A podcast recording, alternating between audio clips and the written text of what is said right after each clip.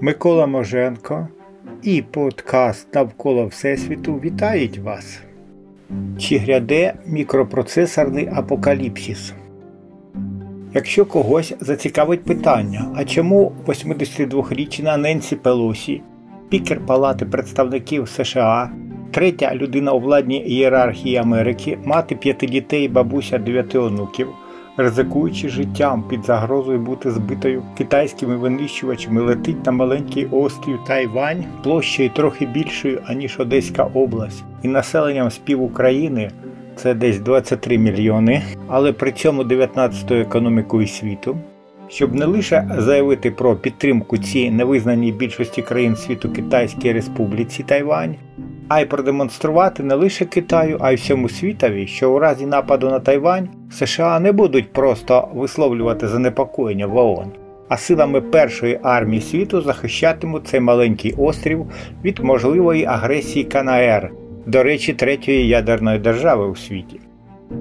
То відповідь на це питання ви можете знайти у Вікіпедії, поцікавившись, а хто є найбільшими у світі виробниками напівпровідникових мікросхем. А це виявляється дві тайванські компанії TSMC це 53% та UMC 7% ринку мікросхем. Тобто 60% процесорів у світі виготовляється на Тайвані.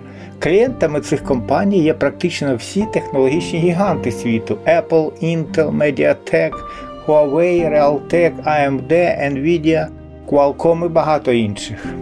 А якщо згадати ще й інших тайванських виробників електроніки Asus, Foxconn, Gigabyte, Zixel, Acer, то можна без перебільшення сказати, що саме на Тайвані знаходиться мікропроцесорне серце нашої цивілізації. Якщо в результаті військових дій, розгорнутих Китаєм на Тайвані, будуть зруйновані ці виробництва, ми залишимося не лише без айфонів і аймаків, смартфонів та комп'ютерів, високоточного сучасного озброєння, таких як HIMARS, Javelin, винищувачів F-35, а людство в прямому сенсі може знову опинитися в докомп'ютерному світі. Змалювання масштабів можливого процесорного апокаліпсису залишимо фантастам, лише зауважимо, ось чому війна на Тайвані навряд чи можлива, адже постраждають від неї не лише США та Китай, а й практично все людство. А китайці навряд чи є самогубцями. Запорукою цьому є давність їхньої цивілізації, хоча громадянських воїн на її території вистачало.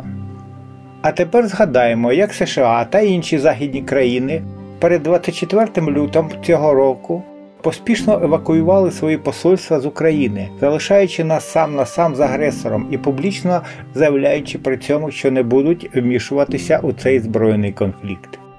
А що змогла українська економіка запропонувати світові за 30 років незалежності?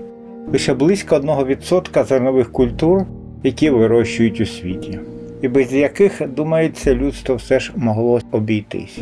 Отже, висновок з цих подій досить простий. Якщо хочете, щоб за вас воював цілий світ, а не лише співчутливо надавав дієтичними дозами зброю для самозахисту та приймав наших біженців, станьте потрібними цьому світові, його невід'ємною частиною, пов'язаною з ним економічними зв'язками, щоб без вас він не міг існувати.